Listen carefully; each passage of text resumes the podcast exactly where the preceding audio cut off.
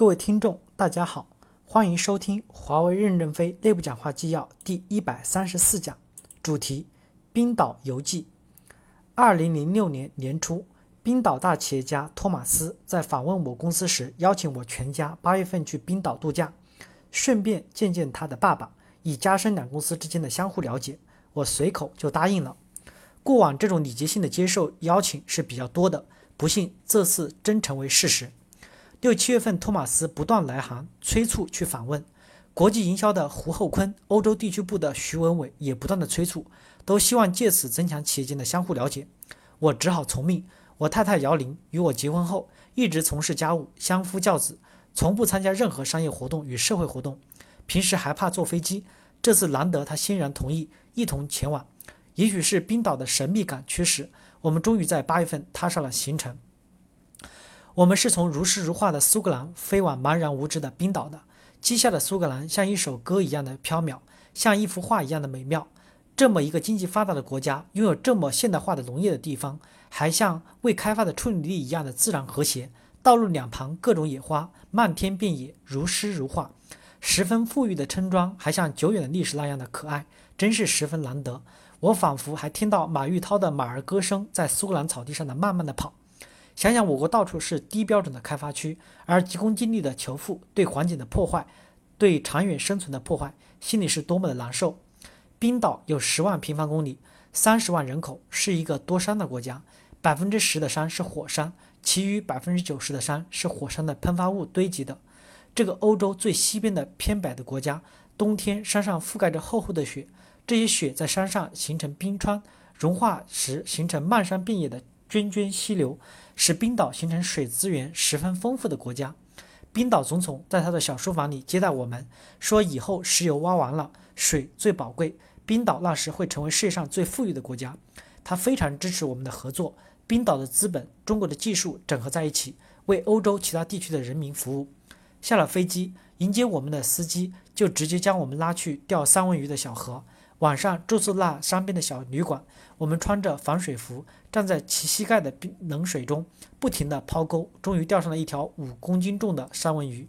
慢慢的拉，鱼挣扎太厉害了，就把线放松，让它轻松游一阵，然后又收线，直到它累得精疲力尽，再把它拖到浅水，用网网上来。我以为马上就会吃到生鱼片了，我还没有吃过生猛三文鱼生鱼片呢。主人让我们摸一摸，照照相。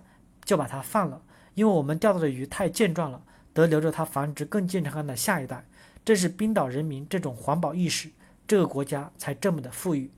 当我们钓完鱼回到休息的小屋的时候，我们要填一张表：何年何月几点几分，在什么时段钓到什么鱼，多重放生还是食用了。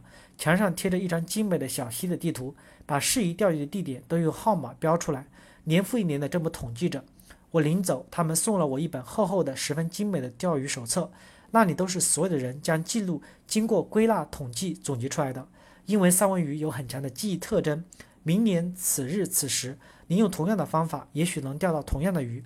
从冰岛人这种统计精神，看到了他们做任何一件事情的持续改造能力。想一想，我们公司如果一部分员工不断的对自己的工作进行统计分析，那么，他一年一年的找到改进工作的方向点。也许这位皮鞋擦得最亮的士兵已是将军了。可惜我们有许多员工不读书、不看报、不追求进步。有些财务中的高级、中高级主管竟然是法盲。随后，我们参观了冰岛的鱼码头以及鱼加工厂。冰岛的主要产业是渔业及旅游业，人均 GDP 达到了三点五万美金。其鱼码头、渔工厂环岛皆是，其规模之小是我没有想到的。